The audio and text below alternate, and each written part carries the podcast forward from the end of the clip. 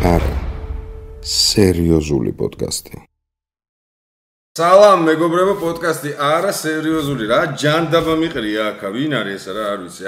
პოდკასტი არა სერიოზული ისევ და ისევ თქვენთან ერთად შეგახსენებთ რომ არხის გენერალური სპონსორი კონტენტის წარდგენი გახლავთ ყველაზე იდუმალი ბარათი ბარათა შორის. ბარათი რომელიც სხვა ბარათებს კი არ გავს და კი არ აბაზრებს რომ იქ რაღაცა დაბალი პროცენტი აქვს იმას მაო და ამას მაღალი ანაბარი თუ რა. არა ეს არის ჩუმი ბარათი ძმაკაცი ბარათი ინკოგნიტო ბარათი და გეტყვით რომ დღეს ისევ და ისევ ცოტა გამორჩეული პოდკასტი იქნება. გახსოვთ ზუსტად ერთი თვის წინ მე მგონი ჩემი გამორჩეული მოწაფეები იყვნენ. აა ნუცა და სოფო და დღესაც მე ხო თქვი რომ კიდე მყავს მე თქვი ესეთი მარგალიტები თქო ხო და დღესაც ჩემი მოწაფეები არიან კატო და ნანა. როგორ ბზანდებით გოგჩოებო? შენივრად. კიდე ნაცვალეთ მე. ხო ნერვიულობთ? არ მოიტყუოთ რა. ნერვიულობთ, არა, ცოტა. მაგრამ ნერვიულობენ და ნერვიულია, ბუნებრივია. ჯერ მოდი, სულ კითხულობ ხოლმე, რომ თქვენ უფრო პატარები ხართ ხო ვიდრე ისინი? მე 14 წლის ვარ მე. ა, შენ ნუცას ხელა ხარ იდეაში, ხო? შენ 14. ვაი შეგაცვა. მოკლედ, როგორ ახართ მომიყევით? ბევრ რაღაცაზე მინდა გელაპარაკოთ. აა, ძირთადად ჩვენ საგაკვეთილო პროცესის დროს ხოლმე რაღაცა თემებს ვიღებთ. მოდელად გვაქვს პოდკასტი აღებული და რაღაცებს განვიხილავთ ხოლმე რა. ერთგვარი სავარჯიშოა ტვინის, ლექსიკონის რაღაცა რაღაცა რაღაცა და მე საინტერესო თემა რო ჩარჩება ხოლმე ესე ჩავით რო ხოლმე და ფიქრობ რომ აი მე პოდკასტში შეიძლება ამაზე საუბარი. ხო და რაზე შევჩერდით? მე რომ მენა გამოყავი და აღარ დავამთავრე ლაპარაკი შოპაგოლიკობაზე. ესე დავაკვირდი ყოველ შემთხვევაში შოპაგოლიკობა შოპაგოლიკობა არის არის ხო? შოპაჰოლიკი შოპაგოლიკი. მე მგონი ესე ოფიციალურად არ ქვია ანუ რაღაც ეგეთი რომ მე ვაფშე რუსულიდან არის ხო ეგ არის შოპაგოლიკი არის რუსულიდან რა აღებული მე ჩემბრალია მე მოვიპარე ესე ხო და ისი არის შოპაჰოლიკი. შოპაჰოლ აა ხო ვაფშე გოლიკი ჩვენ არ გვაქვს ეგ რუსული ის არის რა რაღაც ალკოგოლიკი და რაღაცა ხო ხდები შოპაჰოლიკი. კი. აა ხო და ჩვენ საუბრობთ იმაზე რომ მოკლედ შოპაჰოლიკობა და რაღაცეები ჩემ მაგალითს გიყვებოდი გახსოვთ რა ხო ბავშვობის ხო ბავშვობის ტრამებზე არის თქო როდესაც ბავშვობაში რაღაცეები არ გაქვს და მე სიტყვაზე შესაძლებლობა ისე დაგილაგდება რომ ვაიმე ახლა მე შე მე რა 72-ის ვარ ანუ ახლა მე შევალ და ბარბის სათამაშოს ვიყიდი და წავეთამაშები თუ რაღაცა. ეგ ჩემთვის მე როგორც განვიხილავ მაგ საკითხს. თუმცა აა ვინაიდან და რადგანაც მთელი ეს რაღაცა 21 საუკუნე მოხმარების საუკუნეა ჩემთვის ანუ რაღაცა პროდუქცია ვართ ორიენტირებული და ყველაფრის ყიდვაზე და ნივთებზე და მატერიალურზე გადავედით. ეგ სენიც არის რა. კი და მით უმეტეს ეს ბოლო 20 წელია აი ყველაზე მეტად დამკვიდრდა და იმიტომ დაარქვეს რა ეს სახელი ზოგადად ну მეცნიერებმა რო გამოიკვლიეს რაღაცა თავიდან ზოგადად ამერიკაში დაიწყო ეგ. აი ყველაზე მეტად რა და მე ნუ მაგიდან გამომდინარე აიღეს აიღეს და მე დაიწყეს შენ ძახი უკვე როდესაც რაღაცა დიაგნოზის სახელი იყო კი. დიაგნოზი ვითომ ადრე არის ხო ну ადრე იყო, მაგრამ ну ბოლოს ალბათ ну სახელი შეარქვეს რა, ეგრე გამო. ანუ მე როგორ ადრე ვიძახი, იცი, იმენა ადრე. ანუ ეგ ყოველთვის იქნებოდა ჩემი აზრით, უბრალოდ როგორც ასეთი მერი აღმოაჩინეს, ანუ რაღაცები სულ არის, უბრალოდ ხო, მე მე ვიკვლევ და ვარქმევ სახელს, ხო. რო თუმე ეს არსებობს. წარმოგიდგენ შუა საუკუნეებში როგორ ჰოპაგო შოპაგები რა, ანუ რო გადიოდი დათვის ტყავი. სიტყვა კონი, რაღაცა სუნელები, ხო, რა რა იქნებოდა მაშინ რა. თქვენ თავში შეგიმჩნევიათ ეგეთი რაღაცა? არასოდეს. ანუ თანხობით ვიცოდი და აზრზე ვიყავი რა იყო, იმიტომ რომ გაგონილი მქონდა ყოველ შემთხვევაში, მაგრამ როგორც ასეთი მე რადგან არ მაქვს საკუთარი ფული და არ მუშაობ ზოგადად. მაგთან გამდინარე, აი ეგეთი რაღაც არასდროს არ მქონია. შეიძლება მოგინდეს ან რაიმე, მაგრამ არასდროს არ ქონი ეგეთი რაღაცა რომ ეხა მინდა და აი ამას ვიყიდი იმის და მიხვდები რომ საერთოდ არ მჭირდება ეგ უფრო დაავადებასავითაა ხო ყიდვა ყიდვისთვის რა ანუ რაღაც პრობლემის მომანია ფსიქოემოციურ დაავადებას ჩვეულებრივ დაავადებად არის მაგრამ ну ახლა არანაირი დარღვევა არ არის ну ფსიქოემოციური დარღვევა ეხლა მოდი ეს ვთქვა დარღვევა მაშინა მთელ ბიუჯეტს თუ მიაპლანგა ხო ხდები ანუ სანთლებში რო დავხარჯეთ ხო რო გიყვებოდი გახსოვს ან მთელი პირველ ხელფასს ხო დაავადება არ არის როცა იცი საჭმელობია მიიტანო და სანთელს იყიდი ცოტა ცოტა არ ხარ ნორმალური რა. მასია. ნუ რა ვიცი. მე თქვენ რა ასაკში ხართ ახლა იცი? ა მე რო გიყვებით იმ ასაკში ვიყავი რომ ვიტრამებოდით ხო და მე რო ყიდულობდით ხო. აა ხამი ხო, ეხლა ზოგადად მასი ახლა რომ ფიქრობ, ნუ რო გავიზრდები და ჩემი ხელფასი რომ ექნება რა აი სამი იგივეა რა გონია იგივეა. ეგ არის ბავშვობის კომპლექსიდან მოდის ალბათ რა. რაღაცა ზოგი ხო არის რომ არ აქვს თქვა საშუალება რაღაცის ვიღაცა თავიდან იმის შანსი თიბეტება რომ რა ძალიან დიდარია და რაც უნდა დაკმოკიდებს ხოლს და ის მისია. ზოგიერთ მაგდენი საშუალება როცა არ აქვს, აა, მე როცა გაიზრდება ახსენდება ეგ და აა, რაღაცნაირად უნდა რომ ეგ ემოციები ეგ ემოციები განიცადოს ისე როცა გაიზრდება. რო ხდება ადამიანი რა, შოპაჰოლიკი. მაშინ ხდება, როდესაც ნუ რაღაც აი კომპლექსები აქვს და უნდა რომ ეს რაღაც მოიხსნას და თითქოს ამ ნივთებით ავსებს თავის აი იმას რაც აკლია რა, ავსებს აკლდა. აკლდა. და- ბავშვობაში აკლდა, ხო, ან შეიძლება აკლია. ანუ მაშინ შეინძახი რომ ესე იგი როგორც კი ამ ნივთი შეიძენ გონია რომ იგივსება თითქოს გევსება რა. შეიძლება ძალიან წამიერი კი, ადამიანი. კი, კი, კი, კი. წამერი იქნება რა. თქვა რაღაც ნივთის ყიდვიდან э, რამდენიმე წუთი შეიძლება იგრძნო და ვაუ რა მაგარია გაგიხარდეს რაღაც და მე აუცილებლად მოგვესდება ჩემი აზრით. თუ არ გჭირდება მით უმეტი. მარტო ყი ანუ მარტო აი ეს მომენტი ყიდვი დაუფლების მოდი ასე ვთქვათ რა ანუ შეძენის მომენტი არის სიამოვნება და დაახლოებით 5 წუთში უკვე აღარ გაქვს თუ ეგ ეგ სინდრომია ხვდები და ეგ დიაგნოზი გაქვს ანუ ჩემ შემთხვევაში მე არ ვარ მეგობრებო შოპაგოლიკი მაგრამ ვაღიარებ რომ ხანდახან მაქვს ხოლმე ეს ბავშვობის კომპლექსები რაც ბავშვობაში არ მქონდა შეიძლება ეხა ვიყიდო და მე გავაჩუქო იმიტომ რომ ის სათამაშო 34-ის ვარ რომ ვეღარ თამაშობ მანქანებით ხო ხვდები და პისტოლეტებით რაღაცებით მაგრამ ის ხუთი წამი მიხარია ხოლმე რომ აი რომ შემიფუთავე და პარკს რო გადმოვაწდი და და მე უკვე აღარ. ის ახლა ბოლოს რა, ნუ რაც უფრო რო იწერენ რაც ტანსაცმელს რაღაც ან უფრო რო შემოვიდა რა მოდაში. ეხლა უფრო ეხლა უფრო გავრცელდა რა და უფრო მეტი გახდა მასეთი, იმიტომ რომ რა ვიცი, აი ბევრისგან სვენია, რომ ისე რაღაც უაზროვებს ზოგი იწერს, რა ვიცი, სხვადასხვა საიტებიდან აგროვებენ, აგროვებენ. მანდაც მე ვარ თქო გეუნები სისულელეები. აი to-do list-ი რო ნახო ხო იცი რო გაქვს რა უნდა გამოიწეროთ რო wish list-ი to-do list-ი დღეს გადავხედე სპეციალურად რა რაც აპარატურის ანუ რაც მართლა მჭირდებაც არის იმ სიაში და ჩამოვიყევი და რა ვნახე იცი და ვერაფრით ვერ გავიხსენე twin-ში მაგ დროს რა ხდებოდა რომ მაგას დავაჭირე add to რამ რაღაცა რა basket თუ რა. სისხლი ხელოვნური ერთი ბოჩკა. აი. ვაიმე. ვერაფრით ვერ გა აი ესეთი ცისტერნა იყიდება ხალხო ამაზონზე ანუ 1.5 ლიტრიანი ცისტერნა არის და ხელოვნური სისხლი რა ვერაფრით ვერ გავიხსენე რა ალბათ. არ არ არსებობს რომ აი დამჭერება გამოიწერა შოუ მოდი. არ გამომიწერია გადადებული იყო იმაში ხო იცი აი ზედმეტი ფული იქნება და კიდე კაი 12 დოლარი ღირდა გინდა გამომეწერე ხა მაინც და მაინც რაღაცა ვენებს არ გადავიჭრიდი მაგრამ ანუ ის რომ მე მან ჩავაგდე ესე იგი წარმოიდგინე რამდენად გაუაზრებელი იყო ეს ყველაფერი რა ხო იმ მომენტში იმე სისხლი თუ რაღაცა და ჩავაგდე რა აი, ჩემი აზრით მართლა ძალიან რთულია, აი ვისაც ძალიან მართლა ემოცი, ფსიქოემოციურ დაავადებად ვისაც აქვს რა ქცეული. ძალიან რთული იქნება, იმიტომ რომ რავი, აი თავის გაკონტროლება გიწევს. ნუ მე არ გამიცდია ეგეთი რაღაც, მაგრამ ფიქრობ რომ მართლა ძალიან რთული თქვენი პრიზმიდან ძალიან მარტივია ხო რა ჯერ როდესაც იმიტომ რომ ჯერ არ გამომიცდია. ხო, მე მითო გითხარით ასაგზე, იმიტომ გავაკეთე პედალირება, რომ გონია რომ ეხა ცუდი ფრაზაა, მაგრამ ისტრესებით, იტრამვებით, მინი მიკროტრამვებით, ხო ხდება სურვილები, რომლებიც ა ჩისტა მატერიალურია და ვერ დაიკმაყოფილეთ ეხლა, იმიტომ რომ სწორედ მშობელმა ფული არ მოგცემ, იმიტომ რომ ჯერ არ მუშაობ, ასე შემდეგ, ასე შემდეგ, ასე შემდეგ. დამიჯერე შეიძლება 10 წლის მე, როდესაც ბევრი ფულები გექნებათ, კარგი სამსახურები გექნებათ, ბევრი იდიოტობა იყიდოთ. თუ ამ ტრამონ თავი იჩინა. და ისე გამიგია მე რომ აი მასეთი ადამიანები საყიდლებზე რომ მიდიან აა ზოგადად ურჩევენ ხოლმე ფსიქოლოგები რომ ნაღდი ფულით გადაიხადონ რა და არა იმიტომ რომ ეს ნიფტები კი, რამდენს ხო, რამდენს ხო. ხარ. დახარჯო რა რაც უი, ეგ რა გაქვს დახარჯო ჭკვიანურია, ხო?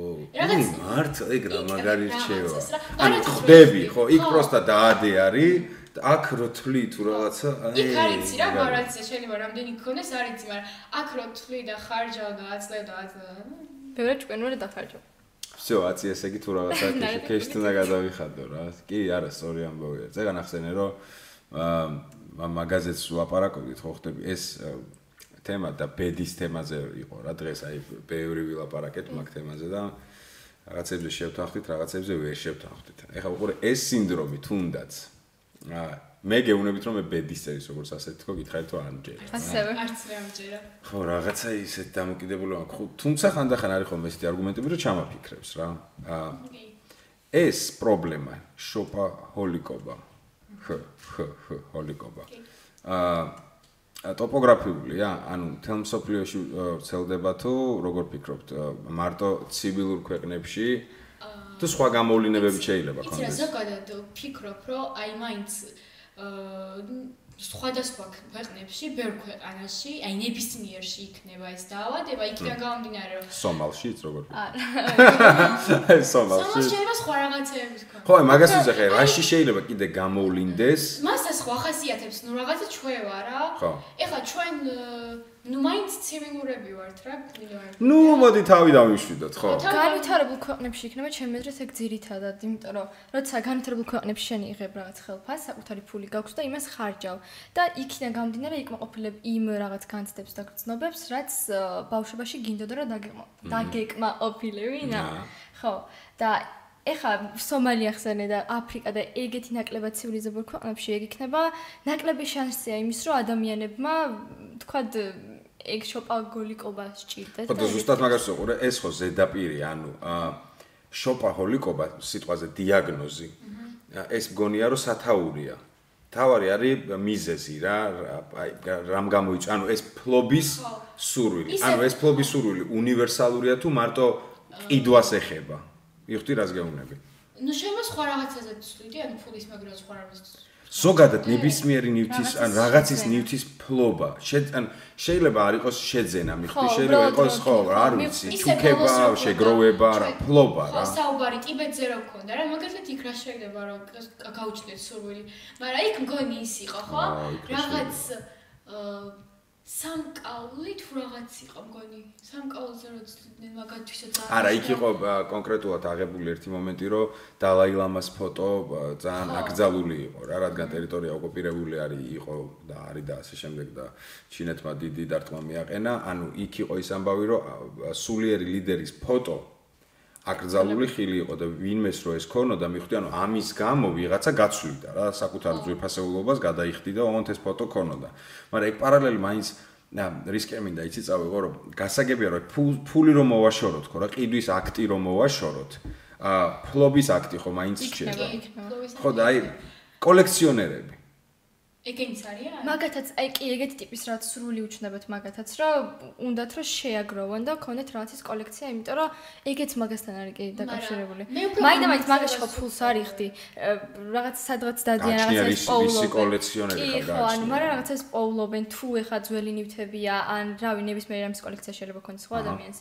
და აგროვებენ მაგას ეგრე, აუცილებლად ფულს არ აძლევენ და არ იყიდულობენ როგორც ეგეთი. ხო ანუ და მე რის თქმა უნდა ეს სიტყვაზე რა ა, მანქანების კოლექცია აა გასაგები მოვლენაა ჩემი ტვინისთვის გეტყვი რაც დავქოქავ სიტყვაზე ერთ დღე შეიძლება არ დავქოქო არასოდეს მაგრამ შეიძლება პრაქტიკულობაში დავქოქო ვიკატაო სიამოვნება მივიღო გასაგებია მიხვდი ანუ ну რატომაც არის სიტყვაზე. მაგრამ აი მარკები რო არის რა. ხო ეს საფოსტო მარკებს რო აგროვებენ ხოლმე რა რაღაცე ბარათები რო არის საფოსტო ან რაღაცა ნივთი რომელსაც ესე აპრიორ ყოველდღე ვერ გამოიყენებს ხო. საჭირო არ ანუ პროსტო დევს და შენ გაქვს შეგრძნება რომ ვფლობ ანუ რაღაცას ფლობ რა განსხვავება მაშინ ამ გზნობასა და იმას მაგრამ შორის კოლექციონერს შეგიძლია გამართლება იქიდან გამომდინ- გამომდინარე უპო რომ ის კოლექციონერია და აგროვებს. ეგ ხო მარტო მოფიქრებული სახელია თავის დასამშვიდო. მეც კოლექციონერი, შოპაჰოლიკი ვარ, მაგრამ ტანსაცმელების კოლექციონერი ვარ. მე რა ხო, 12 მაგრამ- მილიარდი ნასკი მაქვს კოლექცია. აჰა, გამვიდა აზრით, უფრო მეტი, ანუ პროცენტულად რო გავზომოთ რა, უფრო მეტი ადამიანი იქნება ისეთი, ვინც ყიდულობს, მაგრამ არ იცის რისთვის ყიდულობს. ანუ ის მეორე მასა აგროვებს. არც ოდნას კი არ ვიძახე, ფუნქციონალს ვიძახი რა. ანუ აი ფლობა. ფლობაზე არის აქ რა. ნივთი, რომელიც აპრიორ შენთვის არანაირ ესთეტიურის გარდა, არანაირ პრაქტიკულ გამოყენებას არ მოიტანს და სი- სიამოვნებას და ასე შემდეგ. ანუ დევს. მიხვდი ზოგ კოლექციონერს საწყობებში უდევს და ისე კვდება რომ რაღაცა მე კოლექციები იკარგება. ანუ აი ეს ფლობის რა, მიხვდი ფლობა, რაღაცა ნივთის ფლობა. ან კოლექციონერს ხო ჩაოლებრო ადამიანის შორის განსხვავება მაგ მხრივ ვერ იქნება, იმიტომ რომ ორივეს ეგ ფლობის მომენტი აქვს და ერთს უბრალოდ გასამართლებელი საბუთი აქვს, რომ აი მე ხა ეს ამას ყიდულობს საერთოდ არ მჭირდება, მაგრამ უბრალოდ კოლექციონერი ვარ, ვაგროვებ და მაქვს და ეგ ერთგვარი ხო, მაგრამ სხვაობა არის რამე? ხო, არ არის. და მეორეც საერთოდ უსაფუძვლოდ ყიდულობს რაღაც ნაკლებად საჭირო ნივთს და იმასაც უდევს, ანუ ფუნქცია არის ის, რომ დევს. და ერთია და მოგწონს რაღაცნაირად დადებითი განცდა გეუფლება, როცა უყურებ და ამბობ რომ ვაუ, ეს ჩემია, ბავშვობაში მინდოდა აა, და ეხლა მაქვს. ანუ შეიძლება ბავშვობაში მაინდა მაინც არა. მაგრამ ზოგადად ოდეს მექონა სურვილი და ეხლა რო გაქვს, გიჩნდება კარგი გრძნობა. და მაგ მაგ მხრივ განსხვავება არ არის კოლექციონერს და ჩვეულებრივ ადამიანს შორის, რომელიც არაფერს არ კოლექციონერი ხო რეგალია პროსტა რომელიც ისევ ადამიანებმა მოიფიქრეთ, თორე სურვილი ყველას ერთნაირი სახელი და- არ მგონია რომ სხვა თვალით უყურებენ მაინც მაგ კოლექციონერები. მაშინ შეიძლება ბიზნეს მოდელი შეიძლება იყოს, ვერ დაუკარგავთ, ანუ ბიზნეს მოდელი ხვდები რაღაცა ანტიკვარი შეიძინო, ნახატი იქნება რა ხელოვნების ნიმუში, დრო რო გადის რაღაცა სიძველეს ფასი ემატება. შეიძლება მაგ ლოგიკით რაღაცეები შეაგროვო, ხელი არ მოკიდო და 20 წლის მერე გაყიდო ხუთჯერ ძვირად. ეგ ერთი მიზეზი. მეორე მიზეზი პრაქტიკულობა რა, ანუ სიტყვაზე თუ მანქანების კოლექცია გაქვს, რაღაცა გაიმარიაჟებ და ერთ დღეს Bentley დაკატავდები 50 წლის წინანდელით, რაღაც სხვა Mercedes პრაქტიკულობა. ხმლები, ხმლებით რა ჯანდაბად იქნება.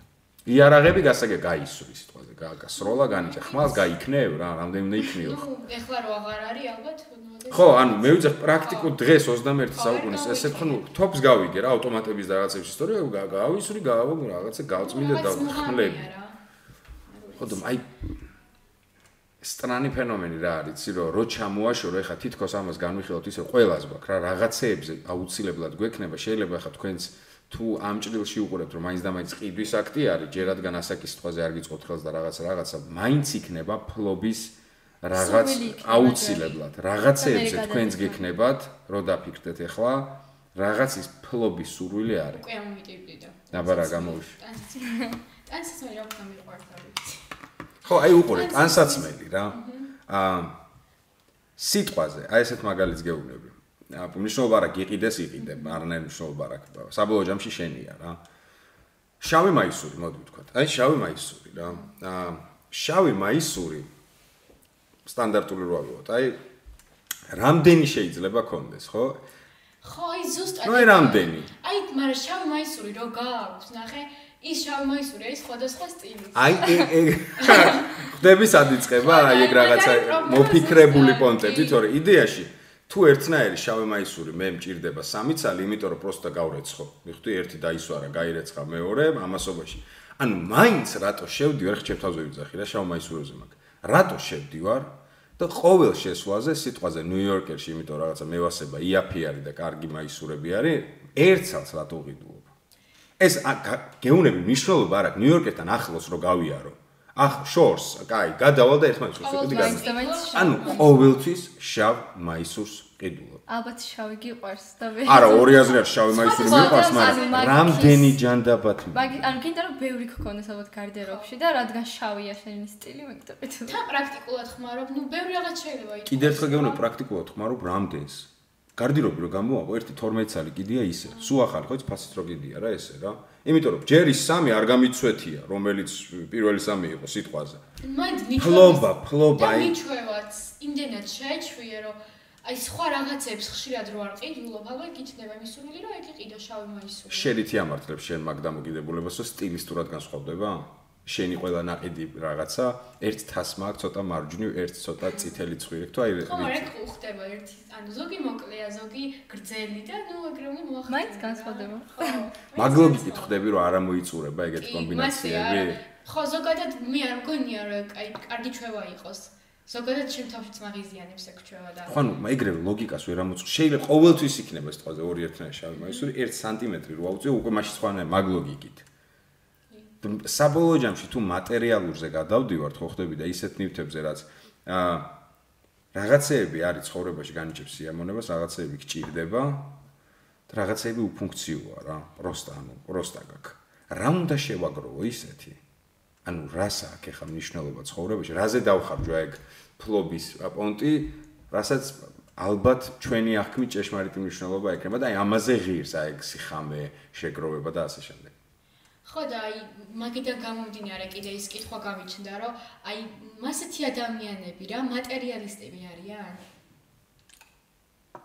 მმ და მატერიალისტები მასეთი ადამიანები მატერიალისტები არიან თუ არა? მაგ პრიზმაში მე მგონი არასწორი იქნება, უბრალოდ ამ კონტექსტში, იმიტომ რომ მაგალითის დონეზე უნდა მოვიყვანოთ. ეგ ადამიანი, რომელიც მაისურებზეა, ჩემი არ იყოს, შენი არ იყოს, გარეკილი, თუ ამ მაისურს დააყენებს არა მატერიალურზე ზემოთ, მაგ შემთხვევაში მაგ შემთხვევაში ალბათ მატერიალისტი. მაგას ვფიქრობ, რა, ეხა თუ შენ ესეთი ჩვევა გაქვს და სულ რო ყიდულობ რაღაცას, ყიდულობ, ყიდულობ, ყიდულობ, მაშინ სულ გიჩნდება, გიჩნდება სრული რა, უნდა გქონდეს მაშინ ფული და შესაბამისად აა რა და დახარჯო ამ ყველაფერზე ფული და შესაბამისად, ნუ ისე ჩანს რაღაცნაირად რა. აი ეგ ეგ განაპირობებს რომ ადამიანი მატერიალისტია? არა, მაგრამ ზევიდან შეხედ რაღაცა ზევიდან? არა ვიზუალურად თითქოს გავს მაგას მაგრამ შინაარსობრივად რო ჩავწვდეთ ადამიანი რომელიც ბევრ შოპინგობს ტანსაცმელი ძალიან უყვარს ანუ ბრენდებზე გაგიჟებულია ის აუცილებლად მატერიალისტია. ხო და აი წეხარო დასვი რა კითხვა ჭეშმარიტებასთან რა? ეგ ხო არ არის ახლოს და ზოგადად არა ჭეშმარიტება ნუ მეგეც ადავა ვისთვის რა არის ჭეშმარიტება ხო ხტები რადგან ესეთი ზოგადად არ არის რაც ნამდვილია. ნუ ნამდვილია მაგრამ როცა გაქვს საშუალება ფასეული. ფასეული ხო ხო და ალბათ არის ადამიანი, აი უკვე ვისთვისაც ეგ ძალიან ფასეულია, მაშინ მატერიალისტი ხარ. როცა საშუალება გაქვს მაგის, მაინც არ მგონია ეხლა ეგ დიდად ცუდი და რაღაც თუნდაც ფულის ხარჯვის მხრივ რა, როცა გაქვს საშუალება, შეგიძლია შეიძინო და დაიკმაყოფილო შენი გრძნობები და ემოციები და ეგ რაღაც მხრივ კარგია, მაგრამ როდესაც ეგრე არ გიდევს და სულ ვერ ხარჯავ, იმიტომ რომ სხვა რაღაც არის. ეგ სერიოზული დიაგნოზია, ხო, როცა არ გაგდა ამისთვის იბრძვი რომ მაის ეგ უკვე ხო, უფრო სერიოზული სხვა რაღაცა გჭირდება, სხვა დენის ფული გადასახდა და შენ ამბობ მაის ისურს ხედულობ, ეგ უკვე დიაგნოზია ხდები, ეგ უკვე iPhone-ის სინდრომი როა ხოლმე, ხო იცი, სნობური მას ეძახიან, მაგრამ ნუ სინდრომია რა, რო დაფიქრდე, რომ პროცესა დიაგნოზია რა, ან როდესაც ტიპები რაღაცა მილიარდიან განვადებას გააკეთებ, ბოლო ტელეფონი გიჭირავს, Z ბალანსი არასოდეს არ გაქვს. ინტერნეტი არასოდეს არ გაქვს, თორე ფული აღარ გიყო, ხო ხვდები? ამ ფულს ტელეფონის იხდი რაღაცა ძლივს, სახში შუქი არ გაქვს. ხო ხდები, შესაბამისად არ გაქვს, ან ბოლო iPhone-ი კი გიჭირავს, მაგრამ ბოლო iPhone-ის გარდა არაფერი არ ემთხვევა იმას რა და ეგ ეგ პონტი რო გაქვს. ან პირველი რო დგები რიგში რო ხო ხდები, ფლობის ამბავი რა, 15000 მეც რო გადაიხდი რო პირველი ჩემი იყოს რა. იმ ბოტასის არ იყოს NFT-ის პროექტი რო არის ვიღაც ეწერა Facebook-ზე, მაგრამ ვიცი ბოტასი რო გაქვს იქ რაღაც დოლარებს რო ხდი და ამ დროს რეალურად ფეხის მალე რო არ გაქვს სახში და იმ უი ბაზარ რა სწორი პარალელია. კი კი კი კი. რამდენი იქნება ახლა ეგეთი? 1500 დოლარიანი ვირტუალური ბოტა 1200 დოლარიდან იწყება სავარაუდოდ რაღაც ნახე წავ მე მგონი 900-დან ამ კი მგონი 900 900-დან 1500 და მე ადის ხარისხის მიხარ და ისიც რო იფლითება მე და იმაგესაც რო ის უნდა გაკეთე ბუდიშტა რა მან მინდა თქვა რა გორები არიან რომ ვირტუალური ბოტასი იფლითება აზე ხარ როგორი გათვლა აქვს რომ ეს სუფთა მარკეტინგი როა რომ მაინც ფული გამოგწოვონ იმენ აი ვირტუალური ბოტასი რატო იფლითება ვინმე მეტყვით ანუ რა რა ემართება აი. შიგნიდან ჭამს. ხო და მაინც ვერ ვარქმევ რა მაგას. აი გახსოვს იმას ვაკეთებდი შედარებას ა მაგრამ ზუსტად მატერიალიზმზე რო ლაპარაკობდი და ამის აღქმაზე მეშანობაზეც რო საუბრობდი და რაღაცეებზე ორი მდიდარი ადამიანის პერსპექტივა რო ავიღეთ რა ვინ როგორ ხედავს? ხო იყო ესეთი ამბავი რომ ავიღეთ სიტყვაზე სტივ ჯობსი.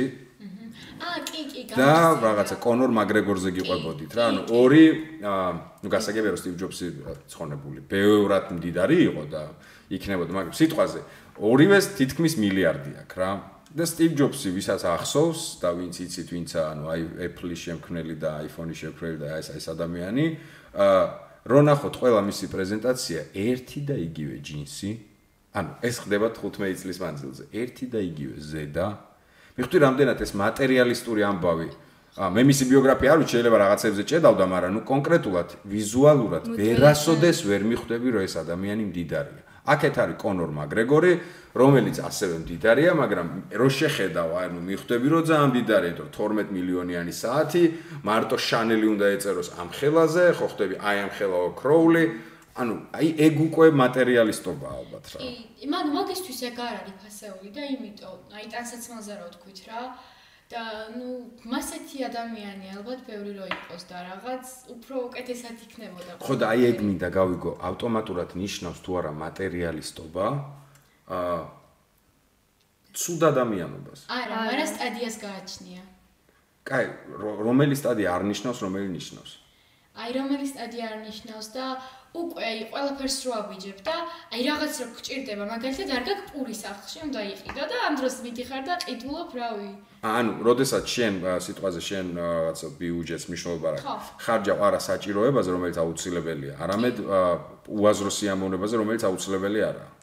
ან მეორე მაგის უკიდურესობა შეიძლება იყოს ის, რომ აა, თქვად უფრო ფასეული რაც არის, თქვად რაღაც ადამიანობა, სიყვარული, მაგაზე უფრო წინ აყენებ, ა, მაგაზე წინ აი ეგ აყენებ. უფრო ფაქტორი მგონია რა. ის შენ ის იქ თავდა, ის შენში მთავრდება, მიხვდი? შენ შენი პრობლემა არის, მოდი ასე ვთქვათ. და შენ თუ პარალელურად აი ეს პრობლემა გაქვს, დაეკონდეს რომ პური გაქვს აყიდელი, მაგრამ ყიდულობს სხვას ზედას. ხო, სხვა სხვას თუ ამით გულს არ ტკენ, ეს მარტო შენი პრობლემაა და ნუ თუ არ გაწუხებს რა შენივე პრობლემა არის, მაგრამ საკმარისია შენ ეს ფასეულობები დააყენო აი იგივე რაც შენ ჩამოთვალე იმ ფასეულობებზე მაღლა ეგ არის მე მგონი მატერიალისტი რა და მაგ კონტექსტში ბოროტი და ცუდი ნარატივის ანუ მანამ მატარებელი რაც თქვა მაგ კონტექსტში შეიძლება რაღაც მომენტებში ყველა ვიყოთ რა ეგეთი ტიპები და ხანდახან რაღაცას გადავაბიჯოთ და იმდენად მოგვინდეს რაიმე რომ ის აუცილებლობა გვერდზე გადავიდოს ცოტა ხნით და ვიყიდოთ ან შევიძინოთ სხვა რაიმე რაც ნაკლებად გვჭირდება. ეგ შეიძლება ყველა სჭირდეს და ჭირდეს და ანუ მაგ მხრივ მაშინ ყველა მატერიალისტები გამოვალთ. მაგრამ ეს მე რაც თქვი, ეგ არის უფრო ლოგიკური იმ მხრივ რომ სხვა რაღაც უფრო ძვირფასი რაც არის და საერთოდ ზოგადად რაც მართლა გჭირდება და მაგის garaშე ძალიან რთულია იმაზე წინ თუ დაყენებ მატერიალიზმს მე უკვე მართლა ხო, ანუ ძალიან ადამიანის ცნობებს რო გადააბიჯებ უკვე და ყველაზე მთავარს რო დაივიწყებ რა, აი რა მე მაინც ყველაზე მთავარი მგონია აი ნამდვილი გრძნობა რაც არის რა და ად- ადამიანებთან მიმართებაში რაც არის. ხო, ანუ ეს ხო, როდესაც ეს ეჯახება სიტყვაზე ფუნდამენტალურ ფასეულობებს რა, რაღაც ადამიანის მიმართ სიყვარული, ემპათია და ასე შემდეგ და ასე შემდეგ. მაშინ ესეც შეკითხვა მაქვს. აა აი ეს მთელი სინდრომი, დიაგნოზი. მმ იმის ბრალიც ხომ არ არის, რომ შეფასების კრიტერიუმები ერთმანეთის აა სამწუხაროდ უმეტესწილად მაგეებზე გადის. კი. რა გვაცვია, აა რა უჭირავს ხელში. ანუ ეს იმდენად სამწუხაროდ, სვეტში სამწუხაროდ, იმდენად მნიშვნელოვანი კრიტერიუმი გახდა ადამიანის დასამეგობრებლად, მე არ ეს არ ვიძახი რომ 100-დან 100%, უმეტესწილად რა თვალი მაგით სამწუხაროდ კრიტერიუმებში საზღვრავს რა რა აწვია შეიძლება რომ ხო. ვიზუალურია. რეალურად ეგ ეგ ყოველთვის ეგრეა რომ ვიზუალურად პირველი შთაბეჭდილება გრჩება ადამიანზე, ну ვიზუალურად თქვა როგორ გამოიყურება რააცვე, მაგრამ მე ხმას რო ამოიღებს და თავის რეალურ მეს რო წარმოაჩენს, მე შეიძლება შეგეცვალო შთაბეჭდილებაც, ან კარგისკენ, ან ცუდისკენ გაშენ თვითონ ადამიანს. ეგრეა. და თან კიდე აა, აი ჩვენ ასაკში უფრო ხშირი მგონია, იმიტომ რომ ჩვენ კიდე არ ვიცით რა არის აა, აი მთავარი რა. მე მგონია რომ აი შენ უფრო განზრებული გაქვს ეგ. არა მაგ მაგ პრიზმით და გეთახმები რაც უფრო ასაკ შედიხარ უფრო იმედია, უფრო ხვდები რა არის ნამდვილი ფასეულობები. და მაკონჩი ხო გეთახმები. ნუ პირველი შთაბეჭდია მართლან მასია რა, ადამიანს პირველი გარეგნო გარეგნულად უყურებ, მაგრამ მე მართლან როგორც კატომ თქვა, ხმას რო ამოიღებს, შეიძლება ნუ სულ რაღაც ზარა ეცვას, მაგრამ ნუ ხმა რო ამოიღოს, ყველაფერს ხაზი გადაუსვას თავისი ტანსაცმით და ყველაფრით საერთოდ. და მაინც ის უფრო მაღლა დგას რა. აი ადამიანმა შენ შინაგანად როგორი ხარ? შეიძლება სულიერად ისე შეგაყაროს თავი, რომ დაივიწყო ყველაფერი. ეგ მაგას ხო დრო ჭირდება აი ეგ ადამიანის გაცნობაა რა, მაგას სჭირდება ძალიან დიდი დრო, რომ რეალურად აი შეიძლება უახლოესი ადამიანი ვინც ყავს ის გაიცნო ძალიან დიდი ხნის მერე და მიხვდო რომ ეს საერთოდ სხვანაირი ადამიანია და უნდა ეს ხო არ გიკლავს მაგ გაცნობის სურვილს ეს კრიტერიუმი ხანდახან სამწუხაროდ კი. მე ესე მგონია რომ იმის შანსსაც არ აძლევს ადამიანს ა, რომ ხმა ამოიღოს ხო, სამწუხაროდ ხშირია ხ- მასეთი შემთხვევები და ნუ ალბათ ისეთი პრობლემა, პრობლემა ბჭყალებში, მაგრამ ნუ არც უნდა არა ბჭყალები. რეალურია და უყურე ხო, არც უნდა მოდი ბჭყალები. ჩვენც ვაღიაროთ ჩვენც გვაქვს რა ნებისმიერ ადამიანს რაღაც დოზით ეგ აქვს ერთი ამის რამდენად გააზრება და კონტროლი შეგიძლია მაგრამ ყველას გვაქვს ეს აა ბანძი მატერიალისტური ну кай бодиш ყველას არა უმეტესობას მოდი ესე ვთქვათ აა, ყველა ეს სიტყვა არ მეყვარს ხო უმეტესობას აქვს აი ეს ბანძი მატერიალისტური კრიტერიუმები ქვეცნობიერი შეიძლება ცნობიერში არ იყოს მაგრამ ქვეცნობიერი რომ აი ცოტა ის რო გაქვს რა აი თვალში ის რო გვხდება, რაც შენი აზრით კარგია, ალბათ იმიტომ. შენი გემოვნებიდან გამომდინარე. ძალიან უყურე აი სიტყვაზე ხ ძალიან იმას ბანძ მაგალიც მოგიყვანთ, მაგრამ გულწრფელად მიპასუხეთ. ადამიანს ხედავ პირველად ვთქვათ რომ სტანდარტულად ჩაცმულია, ხო იცი, არც იქით რო გეუნება არაფერს, არც აქეთ არ გეუნება არაფერს. და უცებ ა, ზარის ხმა ისმის, აი ზარის ხმა ისმის. და ჯიბიდან ამოიღო აა ძველი როგორ დაუპირდი ამას რო ვიზარდ ძველი კნოპკებიანი ღილაკებიანი ანუ Nokia გაბზარული ეკრანით ანუ ზარი ის კი არისო iPhone-ს რაც აქვს და ნა ნა ნა და ნა და უპასუხა. აი აი ეს ფსიქო რაღაცა ანალიზი რა ესეთი ფსიქოტიპის. პირველ რიგში რას გაფიქრებინებთ ცოტა შეცოდება ემპათია გამარჯვებაში ემპათიის გრძნობა. გამარჯვებაში. და გაკვირვებაც ალბათ. არას აი არასოდეს კიდე არ მინდა ეს თქვა სიტყვა თქვა მაგრამ ალბათ ყველაზე ბოლოს იფიქრებ რომ რეტრო ევასება აზე ხარ old school ევასება რა. ხო მიხვდი რას გეუბნები? ანუ ეს ხო ხა ჩვენ ბოროტად არ მოგდის სიტყვაზე. მაგრამ აი ეს კრიტერიუმები და მსგავსი რიგი კრიტერიუმები ჩვენში ხო, არსებობს სამწუხაროდ მაგის კონტროლი არ შეგვიძლია რა, მით უმეტეს. და ეგ იცი რატო ხდება, იმიტომ რომ თითქოს ის სხვა ადამიანებისგან განსხვავებულად ითვლება, იქიდან გამომდინარე, რომ ანუ უფრო ნაკლებს აქვს დღევანდელობაში. მასეთი ტელეფონი ვიდრე ნუ ახალი. შესაბამისად, ჩემში ალბათ ნუ გაკვირვებასაც გამოიწვევს და კიდე ნუ წეღან რაც თქვი რა, აი დახასიათება არ შემეძლია უბრალოდ. მე მგონია რომ პირველი მაინც თუ კარგი ადამიანი ხარ ხო. იქნება ამ, ლაითი სიბრალული სადღაც ხვდები რომ მე რა კითხო გაგიჩნდება რომ ნეტა რატოა ეგ ნეტა, ნეტა ხო. რამე ხო არ ჭირდება კიდე კი და ბატონ, კი ბატონ, ეს კარგ შემთხვევაში. მივხვდი, მაგრამ არასოდეს კიდე რატომ მიყვარს ეს თქმა.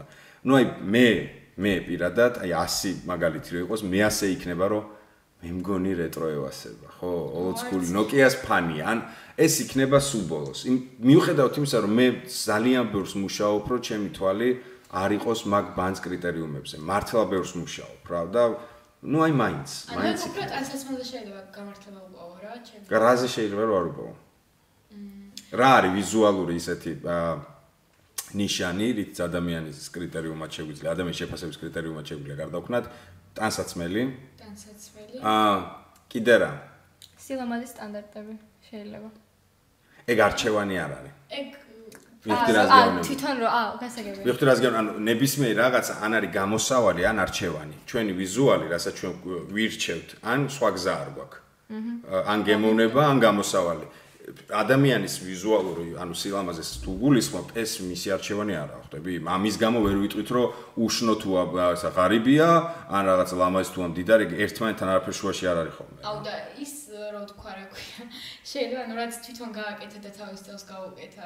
აი გურგვინის სტატუები არ მიყვარს. კი ბატონო.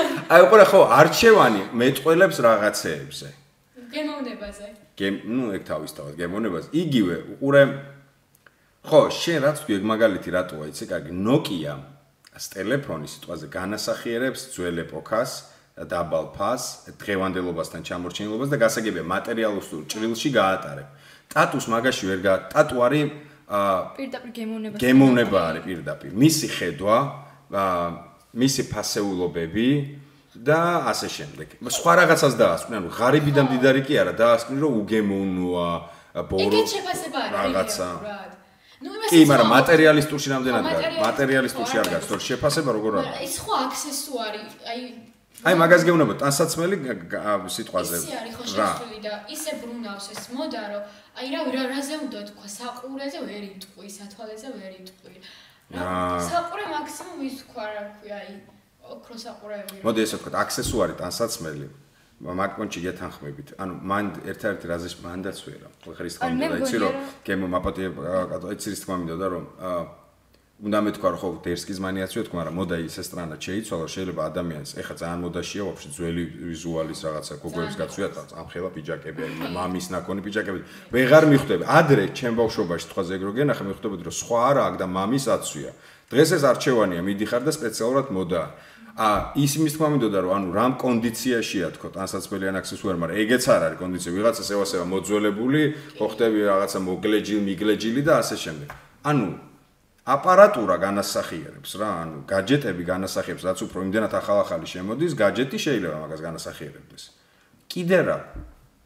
მატე მარტო ვაკავშირებ მატერიალისტურთან.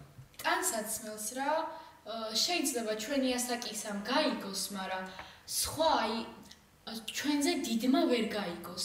მაგალითად ის რომ იმასაცვია ძველი, ანუ რეალურად კი იცის და მიჩვეულია ყველაფერს და ნანახი აქვს რომ ადამიანებს ესე ეცვათ.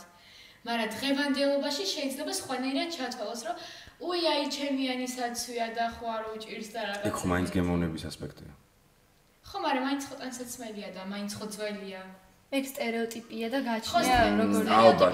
როგორ ზრდიდნენ, როგორ სოციუმში ხო იყო. აფასებს. იმიტომ რომ ეგეთ ტიპის აზრები დამოკიდებულია ხო, მაგრამ მაგ დროს არ გაგიჩნდება ის ის აქვს სიბრალული. სიბრალულის შეგრძნება.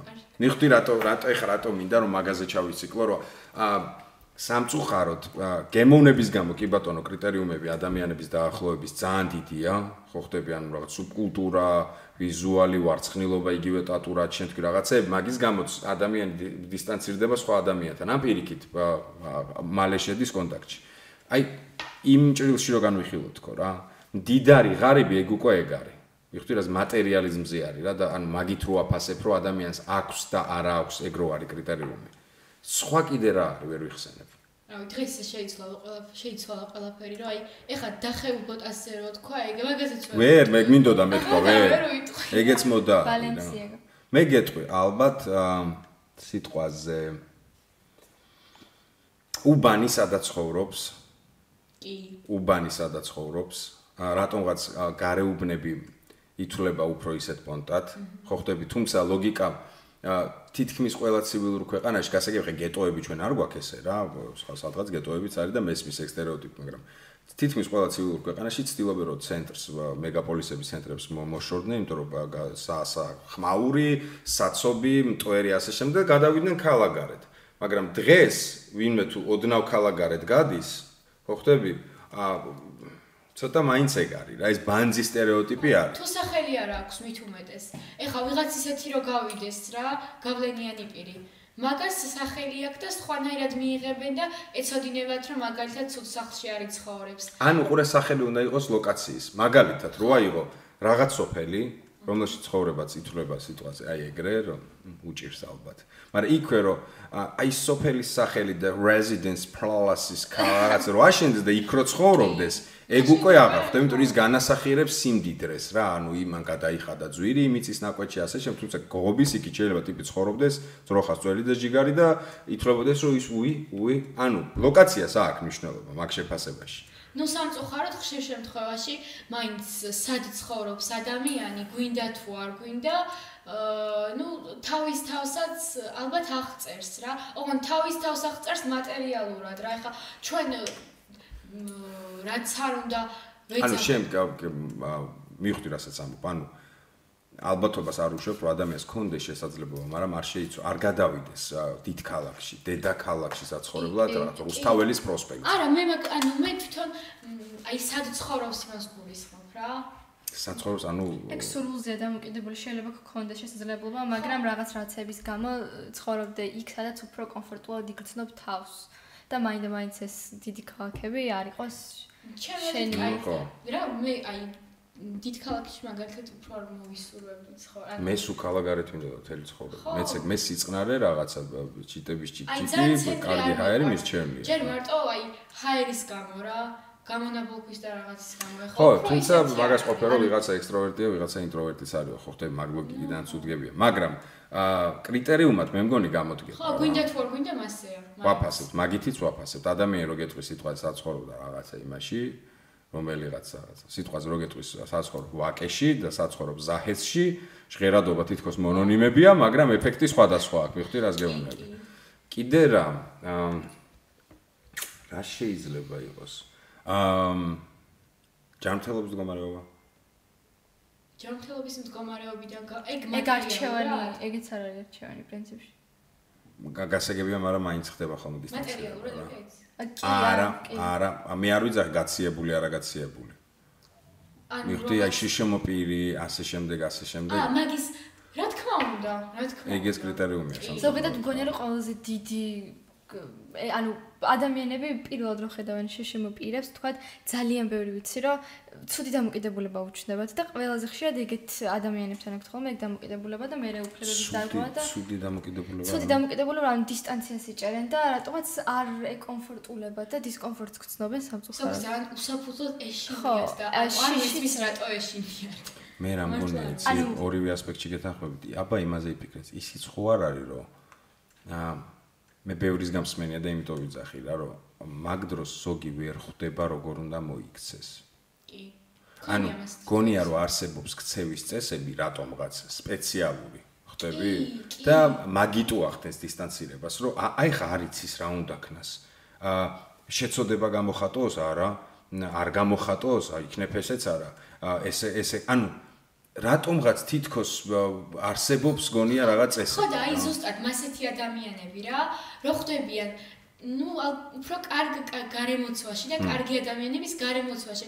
ზედმეტ ზრუნველობას ხედავენ მის მიმართ და რეალურად ანუ ისიც ჩვეულებრივი ადამიანია და საერთოდ არ არის საჭირო რომ ზედმეტი ზრუნველობა გამოვხატოთ, მაგრამ ჩვენ ვერ ვაკონტროლებთ ჩვენ თავებს, იმიტომ რომ გონია რომ ის რო სხვანაირია, უფრო მეტი რაღაც ჭირდება სითბო სიყვარული და ამით ვასიამოვნებ და ზოგჯერ პირიქითაც ხდება რომ ეს ჩვენი მხრიდან საწყენიც არის.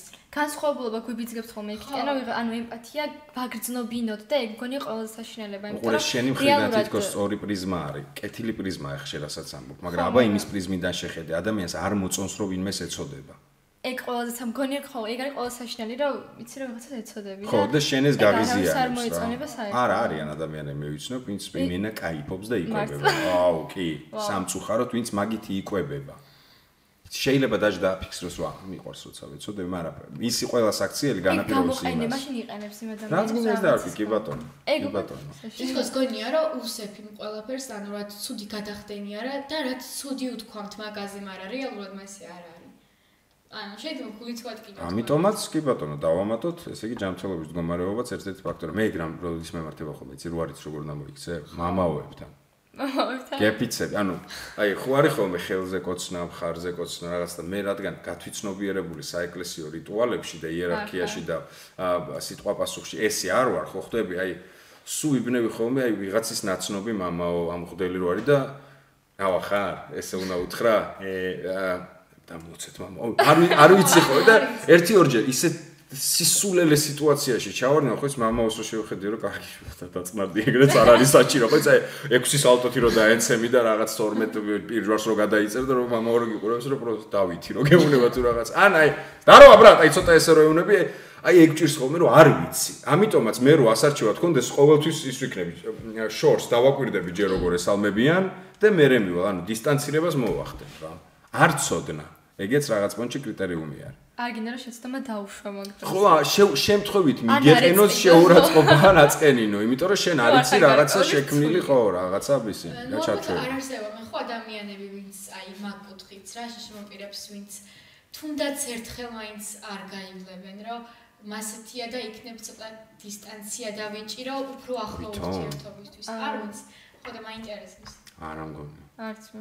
არა, ფაქტია რომ არსებობენ. ყველა პონჩი არსებობენ. არსებობენ მაგრამ ნუ მე არ მინდა ჩავთვალო რომ მასიურად. მე არ მინდა ჩავთვალო რომ მასიურად რა. მე მაინც ვჯერა რომ ემპათიის შეგრძნება ადამიანებს დაგვჭა და ამიტომაც და იმედი არსებობს მეორე პრობლემა უფრო არის რომ ზედმეტად ემპათიის შეგრძნებაში სადაც უკვე იმაში რომ გადადიხარ რა, აწუხებ ხო ხდები, ეგრეც ამდენიც არ მჭირდება, ეგ უფრო მგონია რა. აჰა, მესამე ფაქტორი დავამატე. დავიჯერო მეტი არ არის? ძალიან ბევრი იქნება წესით ამთელობა, აა, ლოკაცია. მმ არჩევანზე არ მინდა სამსახური არა სად მუშაობს? ეხლა ზოგს ხო, უნდა, რომ ბაზარი მაგალითად- არა, ბაზარი ძალიან მაგარი არის ხო კი, სამსახური. ე. მაგით ხო შეიძლება განათლების დონეც რაღაცნაირად შემოწმოდა მაგაზეც დაგჭერს გარკვეული შტაბის განათლების ზონიდან ეგ კიდე რომ არის უკვე იქნება. სკოლაც უნივერსიტეტი ჩაიშალა ყველაფერი არა, მე რა მგონია იცი, გა- მესმის რატომაც ამოთ, მაგრამ განათლების დონეს მაგ აღქმა ეგეც. არასწორი არის. შეიძლება ადამიანი საერთოდ თუ არასოდეს არ უმუშავე, მაგრამ კატასტროფულად განათლებული იყოს მე ხვდი. ძალიან აა იერარქიას გეუბნება. ანუ და ფსევდო იერარქიას, რა სიტყვაზე რო გესმის, აგი მინისტრის მოადგილი არის. რატომღაც არის აა ხო, რაღაცებს მიაწერა, კომპონენტებს, რომელიც იდეა შეიძლება შუაში აა ეს ის არ რა ქვია, მაგისტრია თუ რაღაცა და და რატოღაც უნდა შენი ქცევაც იცვლება და სიტყვაზე სამწუხაროდ რო გითხარ რომ ეს მეეზოვეა აა აი ეს არის ხთი აა აღარ არის ხო და მან ორი ფაქტორია ნახე ზოგს უნდა მეეზოვება და იმიტომ არის მეეზოვე. აბსოლუტურად. ხო და ზოგს ზოგი განათლებულია და თან მეეზოვეა და რა. ხო, მაგრამ ეგ არის რეალობა, მაგრამ იმ მომენტში ხო არ ფიქრობ რომ ამას ეგ უნდოდა და იმიტომ მუშაობს ხო ზედაპირულად აფასებ. ეს შეიძლება ანალიზის მე რო დაფიქრდები და ასკნა რომ კი ეგეთებიც არიან ეგეთებიც არიან მაგრამ ძირითადად ხმეეზოვე რატო ავიღებ? არ ვიცი მაგრამ ხო ხდება ეს სიტყვაზე რო აიღო რაღაცა აქეთ მინისტრის მოადგილე თუ რაღაცა და სიტყვაზე მეეზოვე. სამწუხაროდ ყველაზე ისეთი მაგარი სამწუხაროდ ხო აი დისტანცირება სამწუხაროდ რაღაც კონკრეტულ ასპექტებში გექნება მაინც იქით. კი და ძალიან ცუდია როცა გვინდა არ გვინდა მასე ვაფასებ და სამწუხაროდ გვეცოდება კიდევაც ხშირად. აი ძალიან სწორი ფრაზაა რა. სამწუხაროდ გვეცოდება. აა მე მესმის ეგ ფრაზა რასაც მოიცავს. აა ბეტკრულო საქართველოს ამბავია. ხდები ბეტკრულო საქართველოს შენთან მეეზოვებს არ აქვთ ის ხელფასი თორე ალბათ ცივილურ ქვეყნებში ადამიანები სიამოვნებით ასუფთავებენ საკუთარ საყვარელ ქალაქს თუ ადგილს, იმიტომ რომ იქ ხელფასია, ისეთი რომ ხელფასია. აქ მაგასთან განასახიერებს მიხვდი კომპლექტში. ხო და რომელი უფრო ადამიანია მეზოვე რომელიც შენ დაპრილს გვის თუ შენ რომელიც ამ ყველაფერს ყრი? მაგ კონტექსტში რა თქმა უნდა მეზოვე. აა მაგრამ თუ მეზოვე ამას თავისნებით აკეთებს უხელფასოდ, მაშინ ზე ადამიანია, მიხვდი? ხო, მისი სამსახური მოიცავს რომ უფრო მორალისტური საქციელი გააკეთოს ჩემს ამორალურ გადაგდებულ რაღაცა ცელოფანთან შედარებით. მაგრამ ხო, შენ რასაც ამ აბსოლუტურად სწორია, მაგრამ ეგ მაინც ისა ქვეყნის უბედურების სენია. კარ ქვეყანაში არ ამგონია ეგრე იყოს რა. და რეალურად ჩვენ ვერ ვიაზრებთ ზოგჯერ ადამიანები, რომ ყველაფერი არის საჭირო რა, ყველა პროფესია, ყველანაირი ადამიანი უნდა არსებობდეს. საჭირო, საჭირო კი არა. საჭირო რო არის ხო? პროფესია, პროფესიები ისე არ ჩდება თუ საჭირო არ არის, ხო ხტები, მაგრამ არსებობს პროფესიები, რომელიც რაღაც პონჩი დაჟე აუცილებელი ხოა.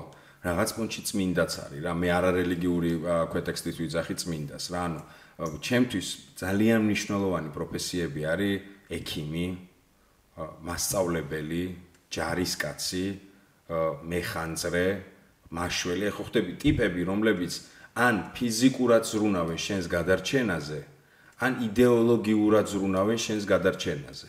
ანუ შენში გაწვეთები რაღაცებს რომ მომავალში შენ გადაარჩინო ვიღაცები ანუ ეს ტიპები ჩემთვის იერარქიულად საჭიროების პონჩი ოდნა უფრო მაღლა დგანან აა ვიდრე სიტყვაზე სხვები.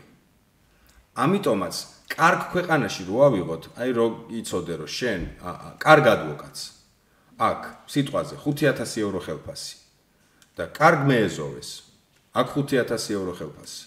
ეგ არ გექნება შეგძნება რომ ადვოკატზე რო გეტყვიან, აა ადვოკატი და მეეზოვე არა. ეგ აქ გაქვს, იმიტომ რომ იცი რომ ხელფასი აქ 6 ლარი თუ რაღაცა რა და დგება იმაზე რა ქვია დილის 6 საათზე და შენ დაყრილს ალაგებს. ანუ ეგ შთაბეჭდილება ქუჩევა იქიდან გამდინარე, რამდენად გიფასებენ იმას, რაც რაც აკეთებ და ანუ დამსახურება ზია რა. ყველა იმსახურებს რაღაცა იმას, რასაც აკეთებს იმისანაც თქო საფასურს, ნუ ეხა კონკრეტულად ფულს ხო საუბარი. და რო ხვდები რომ ეგ არ ფასდება, მაგრამ შეიძლება პირველად მაგაზე არ ფიქრო ფასდება, არ ფასდება, უბრალოდ გაგანცდა რომ რაღაცნაირად ცუდია და კარგი იქნება, ემპათიაში გწდება გიჩნდება და მე რენონ ანალიზში რო შედიხარ, მე არ ყვევ რეალურად ჭეშმარიტებას მაგასთან დაკავშირებით რა. თუ ანალიზი წებ მაგ თემის კი. თორე პირველივე შეხედვაზე ძალიან ძნელია რომ ეგეთ რაღაცები ფიქრო, ან მე რომ თქვა ნაგავს ყრი, თქვა ზადამიზერად ძალიან ცუდი ადამიანია და რაღაცა თქვა კევი გადამისვრა რაღაც და იმ მომენტში არ ვფიქრობ, რომ ეხა ეს ვიღაცა უნდა აიღოს და გადაყაროს და მაგას რო არ ვფიქრობ, ეხა ხვდები, რომ ძალიან ძალიან ვიქცე. კი, ხო, საკმარისია მაგდენი ფიქრო და მიჯერე შუაში გაიყინება ხელი რა. ემპათია შეგძნო, ხო ხვდები, ანუ შენ რო წარმოიდგენ რომ დილით გები 6 საათზე. აი მე. 6 საათზე დგები, გადიხარ. ზაფხული კიდე ჯანდაბას, დილით სიგრილია, მზეა, მოდის იქ კაი ჯანდაბას, მაგრამ სამთარში შენ დგები. წვიმიან საზიზღარამინში ხვდები 6 საათზე და ვიღაცის დაყრდ ბიჩოკებს და ნაგავს ხვეტავ ამას როგორც კი წარმოიდგენ რო შენ როგორ არ გისწორდება ამის გაკეთება, ამ მე მგონი ნაკლებად თან გადავიდა. ცუდია და აი ვერ ვიაზრებთ მაგას ადამ- ადამიანები რა. შეიძლება ახლა ჩვენ ვლაპარაკობთ, მაგრამ ხვალე ზუსტად ზუსტად იცოდე, კი, კი, თუმცა ესეთი ლაპარაკები ეს არ ნიშნავს, რომ ლაპარაკი აუცილებლად იქნება აა, всё, კათარზისი და აღარ გაკეთდება. ესეთი ლაპარაკები შენში ტოვებს კვალს. მიხვდი, და სადღაც რაღაცა ამოტივირდება, ქვეც ცნობიერში ამოტივირდება. რაღაცეები ილექება. შენ თუ რაღაცაზე ბევრს ფიქრობ, ის ილექება და კონკრეტულ მომენტში შედეგს გამოიღებს. ანუ 10 ჯერ თუ უნდა დაგვეგდო ამ ლაპარაკის გარეშე ამ წელს კიდე ნაგავი.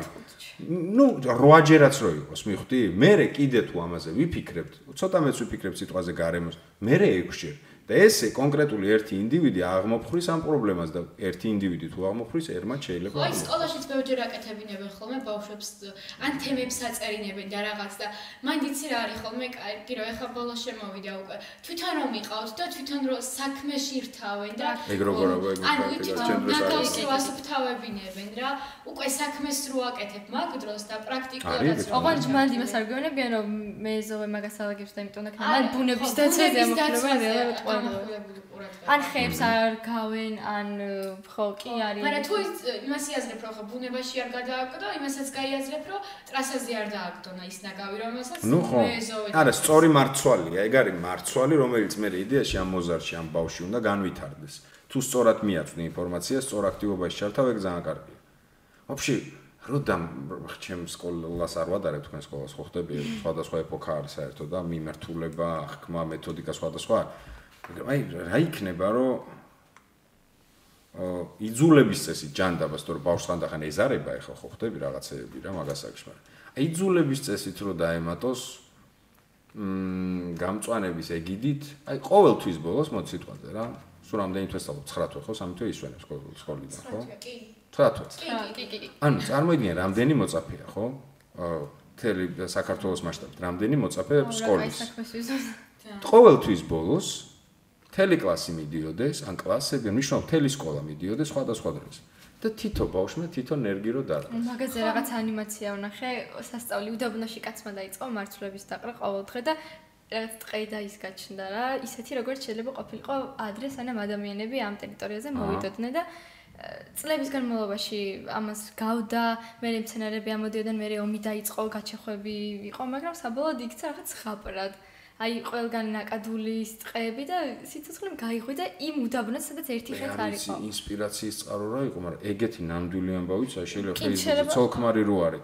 ფოტო არის დადებული, ახალგაზრდები არიან რაღაცა მთი, აი წარმოიდგინე რომ იყიდო რანჩო, სადაც მთა არის უკან დიდი რა და მინდორი. და დარგის და ახალგაზრდები ხო, რაღაცა 10000 ძირი ხედარგეს თუ როდის რაღაცა. იყო ეგიცი გახსოვ? ძალიან ანუ და რო დაიწყეს ახალგაზრდები დგან ამ ფოტოზე და უკან ჩანს ტიტველი მინდორი. და არიან ესე ჩემხელები თუ რაღაც და დღეს არიან რაღაც 70-75 წლის ბებო და პაპა და უკან არის ტყე და ამური ტიპის გაკეთებული. ანუ რეალურად რო დაფიქრდე ნებისმიერ ჩვენგან შეუძლია ეგ გააკეთოს და ძალიან დიდ რამეს ვიზამთ. ზოგადად ბუნებისთვის და ეგ რასაც ბუნებისთვის ვაკეთებთ, მე ხო ჩვენთვის ვი არის კარგი და ჩვენ გვიბრუნდება. ჟე. და მაგიდან გამომდინარე, თუნდაც მაგ მიზეზით რომ ეგ რო გააკეთო, იქნები, რავი, ძალიან მაგარ ამას იზამ. და მარტო შენ თავზე რო არის ფიქრო, მომავალ თაობებზეც რო იფიქრო, ეგ არის იდეალური რამე. და მაგასო დაამატონე. მასაც რაღაცას აკეთებენ, მაგრამ ხშირი არ არის რა. აი, ყოველი თვე რო ხო, იყოს, სკოლის რა. ტერიტორიაზე ხდება ზოგადად. არა, გაცდნენ ამ სკოლის ხო და ნუ ტერიტორიაზე. გაცდნენ ეგ. რამდენი სკოლაა ახლა, რამდენი კლასია, ხო, რამდენი მოწაფეა? სიტყვაზე რაღაცა ქალაქში ხარ, შენ იმ ქალაქში გევალებოდეს ყველა სკოლას, დაიყოს უბნებად და სიტყვაზე გაამწვანო რაღაცა.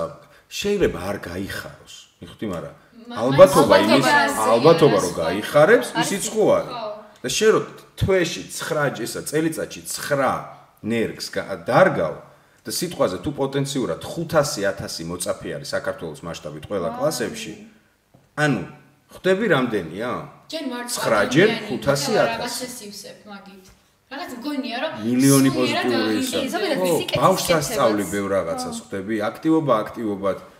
ეხა ის ნერგი რა გახდა, რა ღირს ეხა ის ნერგი შეიძლება მარცვალი ჩააგდოს, ემიჩკა ჩააგდო, იმიტომ რომ იმას მეტი არ ჭირდებოდეს, ყვავილი იყოს, აუცილებლად ნაძვი ხო არ უნდა დარგა ყველამ. რაღაცა რა, იმას რასაც გააშენს, ხო, ფოტოსინთეზი, სიმწვანე და რა, ბუნება რა, რომელიც აცოცხლებს სკოლები.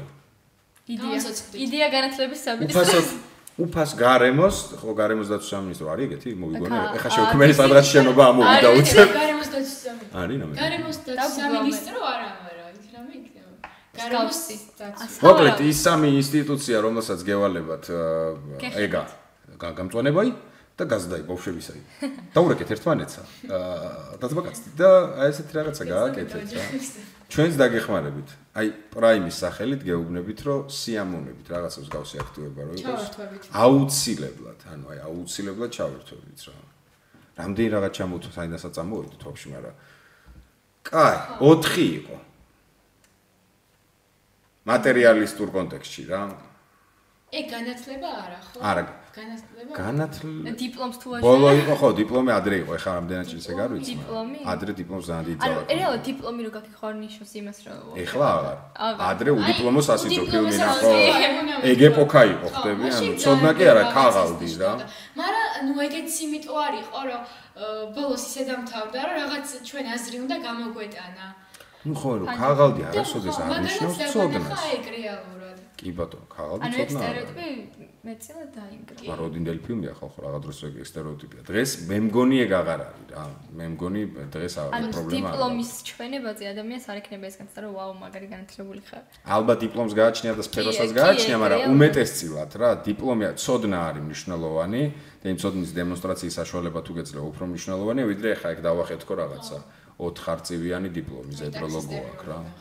ხო, ეგეც ეგეც მაგარ დერსკი стереოტიპია. ის პირველი ტაქსისტი გამაცნო ვიცე პროსტა გაისროლა ტაქსში ეკონა. მე ვიზია ორი დიპლომი გქონდა თუ რაღაცა და მე გაბაზრდა და ყველამ დაიწყო მაგის ლაპარაკი რა. 4 4 ამბავი იყო. 4 და ბოლო იყო ესე იგი შეიძლება თქვი სამსახური და ძალიან მნიშვნელოვანი ასპექტი იყო ძალიან. კი. აა რელიგია არის? როგორ ფიქრობთ? რელიგია. იცი რა შემთხვევაში არის რელიგია? აი მაგალითად ჩვენ ცხოვრობთ საქართველოში რა. და უმეტესი ნაწილი ნუ ერთ რელიგიაზე ვართ, მაგრამ შემოდის ადამიანების სხვა მასა, რომელიც სხვა რელიგიის არის. შესაბამისად, ნუ მაინც რაღაცნაირი განცდა გვიჭდება. თითქოს მასაც სხვანაირად აღვიქვამ. მით უმეტეს თუ ვიზუალურად ხვდები რომ სხვა რელიგიის წარმომადგენელია, ეხლა მე ვერ ვარ ყვი მაგაში, მაგრამ მე მგონი მუსლიმები არიან, ხო. ხო? შავი ვიზუალურად ხო და- მუსლიმებს მიხვდები. ანუ ბავშვები ვიცი განსაკუთრებით რომ აა ნახე რანაირია და რაღაცები ეგეთი ისინი არის. თან გამოძახული. ბავშვის თვალი დანახული ხო ხდება. იმიტომ რომ მაგან ეგ ვერიაზებს ეს ხდება და და ვერიაზებს. უკვე ზრდასრულდა ჩამოყალიბებულ ასაკში ეგ განცდა არ გექნება მით უმეტეს ისე რომ ხმამაღლა თქვა და აგწნობინა მაგრამ შინაგანად იფიქრებ რომ ვაუ რა საინტერესოა მაინც მაგას მაინც იფიქრებ და ნეტა რატო ხდება ეგრე კითხვები გაგიჩნდება ანუ შეინძახი რომ კრიტერიუმი მე არ იქნება. მქონდა და იმიტომ ა იქნება აა დისტანცირების დისტანცირების კონტექსტში. გააჩნია ადამიანს ჩემი აზრით როგორ რეალურად და რელიგიას როგორ აღიქვამს იაღოველებზე იყო ეგ. მოდი ვაღიაროთ. ძალიან სულ ვაკითხავდნენ. აი, აი, მე მართლა უნდა შეაფასო, იმიტომ რომ ტვინი ქონდა წადი. რომელი კარიბჭე რომელიმეს დაგადგნეს ახში? კი, კი, კი, კი, ფლაერებს როგორ ან ხო რაღაცა მოგდე კარებს ეკაკუნებენ და იაღოველებს რაღაც დღეს ვიცით, გვაპატიეთ, უბრალოდ მართლა მეც მახსოვს ბევრი ზარი კარზე აღარ გვინდა რომ გვესწავლო ჭეშმარიტ და ჭეშმარიტ ღმერთზე საუბარი. განეთ გაჩერებებზე დგანა და რაცები უკისდი აქვს და ისე. ესე ქალები ან კაცები დგანა. და- განავაროთ ნეტყობა ეგ არ ვინახავ. არ ვიცი. იქ ჩვენთან გაჩერებაზე. კი, კი, კი, კი, ხო. არ ვიცი, მე ბოლოს მახსოვს ერთი 10 წლის წინ კარზე ზარი, ორი ახალგაზრდა ბიჭი იყო.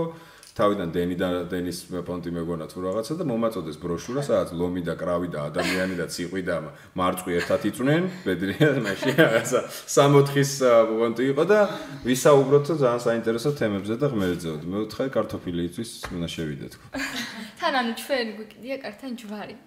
დიდო და აკიდა. რა შემოდი და ცეცხლი ვაკიდებოდა. პაპატი, ხუმრობა, just joke. არ დამადგეთ ასეთი აღოველი გეხვეწები. ა ბროშურები და რაღაცები. just joke, ღმერთი იუმორი აქვს. წინააღმდეგ შემთხვევაში მ, გია სურამელაშვილი გაიხსენეთ. არ იქნებოდა დედამიწაზე. აქვს ღმერთი იუმორი, ასე რომ ესე just joke გია. ყველაფერზე ნუ ამახსნევი რომ ეს ყველაფერი კეთილი ხუმრობაა.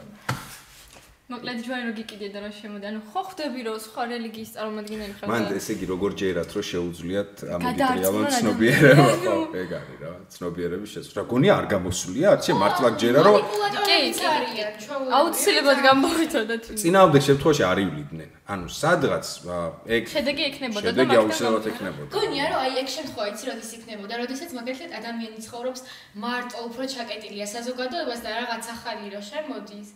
ან მაგაზე როდესაც გონია არ არის დღეს სოციალური ქსელია იმის მაგივრად რომ კარზე მიაგაკონო პროსტა იმას რისენს გააკეთებ ყველას და რაღაც ამ იგივე ბროშურას ონლაინ ვერსიის რა. ეხლა გვინდა არ გვინდა მაგათ შევაფასებთ.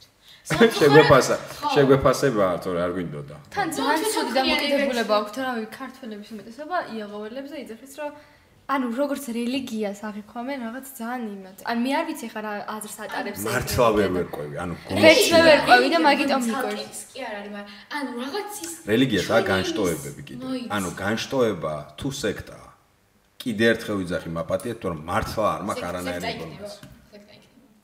სექტაა საუბრობ. განშტოება არ იქნება, არა. მგონია, არ ვიცი. ხო სიტყვაზე რა ანუ ეხლა ხო რაღაც ფუნდამენტალური პონტები რა ანუ ქრისტიანობა რაღაცა დიოფიზიტები მონოფიზიტები რაღაც კათოლიკები მართლმადიდებლები კიდე რაღაცა ხო პროტესტანტები. იქნებ ჩვენ არ ვიცით და ნაკლებად ცნობილი განშტოება მაგისტვის არის პოდიშტი ხდით, მაგრამ ხო მაპატიეთ რა მართლა არ ვიცი ისტორიაში ვისწავლე. რო განშტოება ანუ კიდე იყოფა რაღაც რაღაცეებად. პროტესტანტიზმი ხო არის და ისიც იყოფა რაღაც რაღაცეებად. ვაიმე, ლუთერანებია ხო? აჰა, აი, კი, ბატონო. მე- რატომ ახსენდი ძალიან ზედაპირული ცოდნა მე მგონი პროსტა ფრაზები მახსენდი გრიგორიანელები კი, კი, კი, არის კი, რა. მგონი არის. ვიღაცა იმიტომ ეხლა რომ გამწარდა მეცნობა. მაპატიეთ ხალხო ანუ მართლა არ ვიცი და პროსტა ეხ ვიხსენებ სიტყვებს რომ აი ეგეთი განშტოებებზე ლაპარაკი იყო მეცნობა. რაღაცეები ჩამჩა ხო რა არა არ ანუ- არ ვიცი დაუგუგლოთ მეგობრო კომენტარში დაგვიწერეთ ა, იაღოვას შესახებ. აუ რანაირი პოდკასტია. დაგვიწერეთ იაღოვას შესახებ ვინ რა იცის და რა არ იცის. ხო ნუ მართლა დამიწერეთ თუ მე მეშლება ბოდიშს ვიხდი არ ვიცოდით ხო რა კოპია ლინკები არ გვინდა.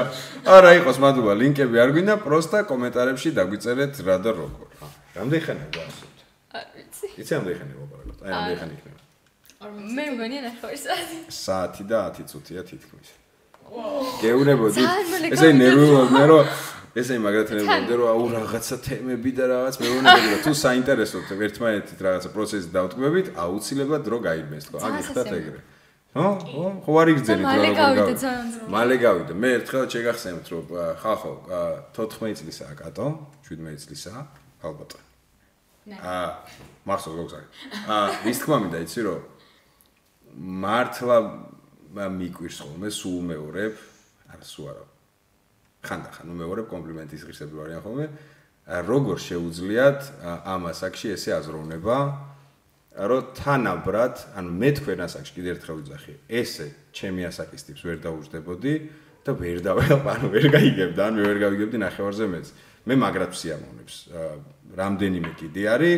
ვისთანაც აი კონკრეტულად ნებისმიერ თემაზე ვიცი რომ ვილაპარაკებ და რაღაცა საინტერესოს მოვისმენ, მე მომისმენენ, აუცილებლად გავაანალიზებთ, ასე რომ კიდე ერთხელ სახალხოთ მინდა რომ ბრავო გითხრათ, გითხრათ. აა არ ვიცი რას კითხულობთ, რითი ცხოვრობთ, რა ინტერესები გაქვთ, მაგრამ ძალიან საამაყობები ხართ. მშობლებს ბრავო, აპლოდისმენტები და მართლა, ანუ ხელები ამიწევია და ამასობაში ნახოთ ერთი ეს ორი გენიოსა. რას მირჩევს ხო ბოლო იმაში გავიდეთ ზენა ნერვიულობდა რომ მე სამი რა უბედურება ა ის არ არის ანუ არავის არ დაუფიცია რომ სამი გნებავთ 23 იყოს გნებავს თითო იყოს. მე სამს დავტოვებ რა ნუ. დავიწყო. დავაი. აი ჯერ დავიწყო წიგნით. ჩემი საყვარლის წიგნი. ამდენ სუგულზე ხდება ხოლმე რომ უნდა გადავთეკო ჩემი 4 ფურცელი რაც მაქვს რომ რაჯან დაბავ თქვათ რაღაცა. ნანა შენც არ გამიშალიჩო ისოდე მოდი ფილმებზე იფიქრე რა დაია ფილმებზე იფიქრე ან სერიალებზე. წიგნის კეთყვი, რომელიც დღევანდელ საუბართან კავშირში იქნება. ა დავაი. იაღოვას ბროშურა. იაღოვას ბროშურა რომ ამოვალათო უცე კაი დავაი კატო დაიცე გრიგოლ აბაშიძის ყორნალი. ან ზედათ ქართველები მომეწონა ამბოლ დროს წავიკითხე ქართველების რაც ნაწარმოებები, ადრე უფრო უცხოური მას ვეცნობდი და ძალიან მომეწონა. თან მე მაქვს ვაფასებ მე რა, ჩემი ის მაქვს რა. წვეული დღეული და იქ ვაფასებ წიგნებს და მაგარია. ფრაზებს წერ და შინაარს, მოკლე შინაარს და რაცებს და ვაფასებ ხუთი ვარსკვლავით. ხო და ეგ წიგნი როდერსკი მიდგომა არა უშავს ხუთი ვარსკვლავით შეფასება? ანუ ხო, რაღაც კრიტერიუმები, მაქვს დღეს აინამების. ხო ცხელა და მაგრა ცხელა ხალხო თქვენ ვერ გძნობთ ხა კამერაში, მაგრამ მაგრა ცხელა მარტო. ხო და მოკლედ ძალიან მაგარ წიგნი და ესე იგი, რას ვამბობ? ემოციებში ვიყავ. გრიგოლ აბაშიძის ყორნალი. ყორნერი, ესე ყორნალი. ყორნალი, რას ნიშნავს ყორნალი? საქა ეს არის სახელი არის ქალაქის სოფლის. აა, გრიგოლ აბაშიძის ყორნალი. მაგარი. ხო ხედავთ არც ვიტყუები რომ წაკითხული მაგ მოსმერი გაგა ვაფშე არ ვიცი ანუ აბატონო იმედი ეს იქნება ხო პოსტერში კი კი შეგიძლია. ოკეი კაი, მოდი, მეც გეტყვი. ხომ? კი, წიგს, ერთს და ნავთს. ეს და რა ეს და შაგრენის ტყავს გირჩევ და ეხა დღევანდელი გადმოსახედით რატო გითხარი ეს? იმიტომ გითხარი, რომ ეს პერსონაჟი, სხვა შორის ფილმიც არის და მოდი ფილმს მაგას შაგრინის ტყავი გირჩევ. წავიკითხე გეტყვი რამდენი წლის ვიყავი ანუ საკითხული. კი კი მოიცა რამდენი წლის ვიყავი ცხონებულმა ბებიაჩემმა დაჟე მახსოვს ჩამარტყა თავში. მართლა სოფელში არაფერს არ ვკითხულობდი ვარ ესე 11-12 წლის ზაფხული არის. რამე მაინც აიკითხებებო რამე მაინც აიკითხებებო მთელი ზაფხული სამი თვე არ დაკარგვა და თაროებზე იყო რაღაცები უქარქაშო ხმლები გმირთავ არამი რაღაც და ეგ მახსოვს რა და აი ეს აიღო და აი ესე ჩამარტყა რომ ეს მაინც აიკითხება და გამაგში ვიწექიხოდნენ და კითხულობ აი, ძალიან მაგარია. სხვა არის, მე იმის მერე სიმართ არ ფილმი არ ნახე ფილმიც არის და ძალიან მაგარია, ნუ არა წიგნი ჯობია. ფილმსაც და გირჩევ. აი, რომელი დავტოვოთ წიგნი წიგნი დავტოვოთ. ოკეი მეტი აღარ გამიჩალიჩოთ ეხა წიგნები ხო ერთი წიგნი კი არა და შაგრენის ბევრი. ტყავი აჰა მე რა წიგნი აი ჯერ ფილმს ფილმს ვიტყვი. ჯერ ფილმს ვიტყვი. მოიცა მე არ ვამბობ მოიცა აა, აი ესე მმ. ეხა 40 წუთი პაუზა იქნება აქ მე რა მოვჭრი თუ რამეა აქ რა წიგნი დავტოვო თითქმის აქ რაც დევს საკითხული მაქვს რაღაცეები და უი აი მაგალითად რა მე არ მინდა რომ კონკრეტულად რომელიმე თავი დავტოვო ბიბლუში არის ჟურნალი Times-ი ხო იცით? ცნობილი ჟურნალი Times-ი რა. გააკეთა, ხო, ეს ჟურნალი არის, ეს არის როგორც კონკრეტულ ერთ თემას იღებს და აკეთებს რაღაცა რა დავარქვა ამას, არ ვიცი, ეს რა ციგნია? კატალოგია?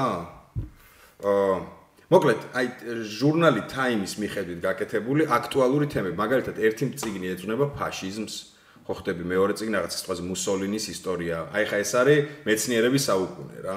და მთელი წიგნი არის კონკრეტულად მე-20 საუკუნის აი ფუნდამენტალურად რამაც შეცვალა ყველაფერი. არის დაახლოებით 1 1 15 20 ტომი არის. მეგობრებო, ერთი დღე დაგჭირდებათ რომ წაიკითხოთ. იმდენად საინტერესო ინფორმაციას მიიღებთ. თან თემები შეგიძლიათ აარჩიოთ რა, ნებისმიერ თემაზე არის, მე მგონი, ცნობილი ადამიანებიდან დაწყებული, ცნობილი მოვლენები დამთავრებული. მე გირჩევთ აი ეს ტომეულები ყველა შეიძინოთ და გქონდეთ სახში. მართლა ძალიან დიდ ინფორმაციას და სიამოვნებას მიიღებთ. გამოუწვერი. დავაი, ფილმს ვიტყვი. დავაი. სადაც ხელები გეხება. ეგეც არის. არის დღეს მე არ- სუხოიზე მიგებენ. რა ვინა? სადაც ხელები გეხება. სიუჟეტი გამახსენე. მეორე მსოფლიო ომზეა, აფრიკელი გოგოა. ანუ დედა გერმანია. ძველი ახალია ფილმი. ახალი, ახალი. ამიტომ არ ვიცი. ძალიან კაი ფილმი იყო, ოღონდ დრამა. დრამა? კი, მე მიყვარს ზოგადად ეგეთი ჟანრი და წიგნებსაც რაღაც მაგის ხრი ვარჩევ რამდენად მომწონს რა და ბოლოს იტირებთ და ვეღარ გაჩერდა. კაი სახეობები თამაშობენ? აა, ცნობილები არიყვნენ სხვა შორის. მაგრამ ნუ კარგად აი ერთის ბიჭი ვიცი, აუსახელი არ მახსოვს. რაღაცა სადაც ხელები გეხება, ესე ქვია? პოსტერსაც ჩავაგდებ. ოკეი, სადაც ხელები გეხება. არ მაქვს ნანახი მართლა უცბად უსანახავია. ნანა. ნუ ახლა სოფლიომზე რო იყო საუბარი, მაგაზე წავმიტივტივდა, მაგრამ ვეჭოფ რომ არა, ვეჭოფ რომ ნახე. შინდლერი არ თქვა. ჰაქსოუს კვინი, რა. როგორ არ მაქვს ნანახი მიხსენეთ იყო თუ არა. მელ გიბსონის ფილმია. ნაღდი ამბავია, როდესაც ჯარის კაცმა თქვა, რომ არასოდეს იარაღს არ მოგიდოდა და ექიმად წავიდა და გადაარჩინა დივიზიები მტრისაც და იყო ჰაქსოუს გმირი, მეგობრებო. მოდი იყოს რა, იმდენად კარგი ფილმია. მართლა კარგი ფილმია. თუ შემთხვევით იყო გვაპატიათ, მაგრამ ეს ისეთი ფილმია, ხანდახარ ვიმეორებთ ხოლმე და რო ღირს. ჰაქსოუს გმირი მელ გიბსონის ფილმი, ის თამაშობს სპაიდერმენს უთამაშობს ჯი გარსონა, რა ქვია. ხო იყო ტობი მაგუაირი? მეორეში. აა, მეორე სპაიდერმენი ვინ არის? აა, ვაიმე. ვაიმე. ვაიმე, ვინ არის მეორე სპაიდერმენი? ტომ ჰოლანდია ბოლო, ტობი მეორე პირველი და რაღა ეგ დამავიწყდა. აი ეგ არა, მეორე სპაიდერმენი მოკლედ. ეგ თამაშობს, ხო, მართლა კარგი ფილმია, თან ნამდვილი ამბავი. სახიობით ძალიან მაგარია. უფ, უფ. აი ესეთი. დავაი, ჰაქსოუს გმირი. მე. მმ. მითხარით სახიობი და მე ფილმს ვიტყვი. ანუ რაღაც ისეთ სახიობს ვიტყვი, გონში რო არა ვარ ხო. შმანგენ დონაშვილის რამე ისტორია მიკავინა შმანგენ დონაშვილი. დავაი, გალიუდიდან დადეთ ვინმე სახიობი. ანჯელინა ჯოლი. ოკეი, ანჯელინა ჯოლი. აა ანჯელინა ჯოლის რომელი ისეთი რო პაპსა არ იყოს რა. განიყო. აა ბავშვს შეუძლია ნახი გაქვთ. სერიოზული დრამა ოსკარზე რითიც იყო წარდგენილი რა, მე მგონი არა იყო, მაგრამ რაღაც მაგ ტრეილერით ნახე. კი, კი, მეც აა სახელიდან მოვიწყე და რამშობა პიპოი პოსტერო ამონათება ხო ნახავთ. ფილმი არის ჯანჯელინა ჯოლი დედა დაკარგავს შვილს, თელი თვე ეძებენ თუ რაღაც და მოუყვანენ პოლიცია. და ნუ ბავშვი თავის შვილია. მე აკვირდება და არ არის თავის შვილი. ვერ მიხვდა? არა, ოდნა უფრო დაბალია. ცოტა სტრანად იქცე, მაგრამ იმენა შვილია ვაუ, თავის. საინტერესო. და იწება საოცარი გამოძიება რა მოხდა რა. აი მართლა ძალიან კარგი ფილმია, ეგეთი ანჯელინა ჯოლი, მაგრამ შეიძლება არ ყავდეთ რა ნახე. ნახე, მას ამოანათ- ამოანათებ ეგრევე მიხვდებით, სახელი დამავისდა რა, მოდი ჩემი ეგ იყოს. დავაი, მესამე. წიგნი. მე მე რა დამჭყუკა. კაი, მე აა, დანია და მელიას 12 ხიდი. მაგარი წიგნია. გონში არა. ანუ ბიჭი იგებს რა ლოტარიაში ფულს ხდება მილიონერი და გადაწყვეტს რომ 12 ქვეყანაში იმოგზაუროს და ხიდთან იმორიგეოს რომ გადაარჩინოს ადამიანები რომლებიც თვითმკვლელობას ცდიან და მე როგორ უყარდება და რა მაგარი სიუჟეტი. ანუ ეგ უკან ხო წიგს აქვს რა შინაარსი კარგი მოკლე სიუჟეტი კი, რა.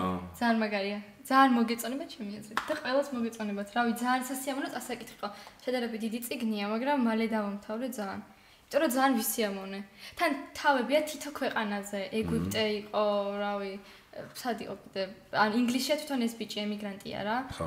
და მე ვიღაც გოგო უყარდება იქ რომელიც თვითმკვლელობას ცდის და მართლა კარგი სიუჟეტია აშკარად და სანახავე რა ფი ერთხელაც დანია და მელიას 12 ხიდი. დანია დამელიას დანი ადამელია.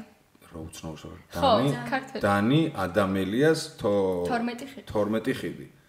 აბატონო ნუ ზოგადად აგათა კრისტის ყველაფერი ძალიან მიყვარს, მაგრამ ბოლოს რაც მომეწონა ძალიან და ბოლოს რაც წავიკითხე, ყველობა მღვდლის სახლში. ოკეი კი ბატონო როგორც იქნაჭი აჰა ყრელობა მღვდლის სახში და მეც ჯანდაბას ციგს დავტოვებ. მ ეს ციგნი ადრე წავიკითხე მე ხა უყიდე მარუსას და ეხა კითხულობს იმ დროს და ერთად კითხულობდით. ეზარებოდა და ხმამაღლა კითხულობდით ხანის ხანმე და აა ისეთია ბიოგრაფიულია თუ არ ვწდები ქვია სიყვარულით სავსე ცხოვრება და არის დალაი ლამას ცხოვრებაზე რა. აა არც ისე დიდი ციგნია ხო იცი ერთ საღამოში რო წაიკითხავ.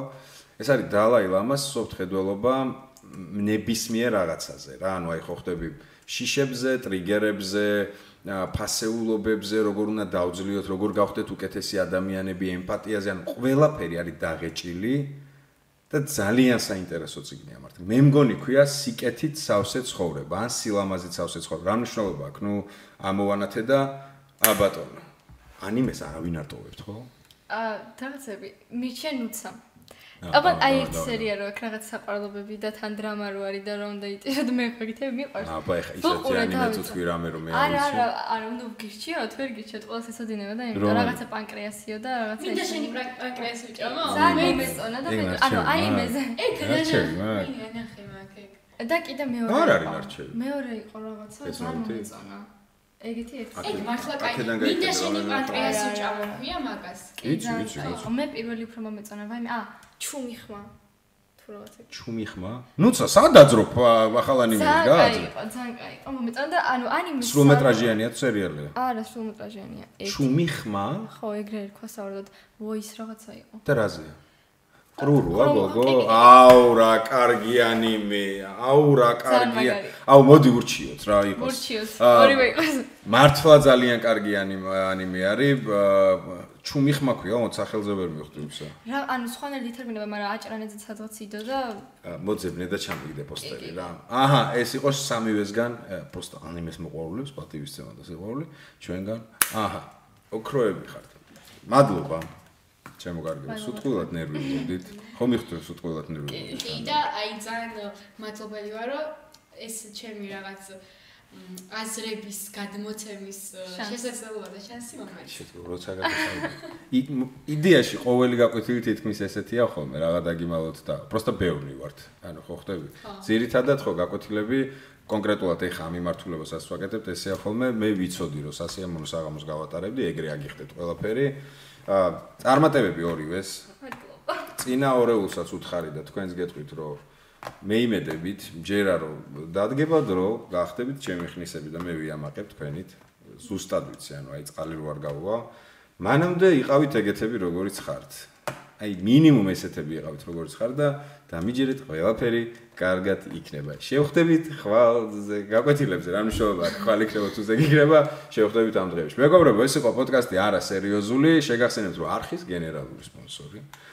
კონტენტის ზარდგენი არის პროსტა იმენა ყველა გამომგანზნებელი ბარათი მოხდები როგორ საუბრიშ ან ეს რა თქმა უნდა ბარაკოფიცი ესენი არის და იმენა რაც ამ თქმა შენ არ ფერ არ გაგიმოცებს ვიჯი შენში დაინტონებს ხოლმე ჩუმად იქნება აი ეგეთი ბარათი არის ინკოგნიტო ბარათი მადლობა რომ გვაძლევთ საშუალებას რომ ესეთ საინტერესო პოდკასტები გავაკეთოთ.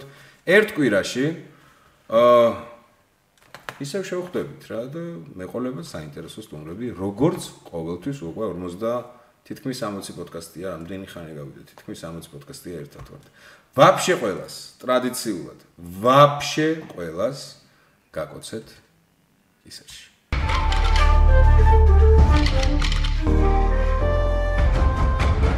არა. სერიოზული პოდკასტი.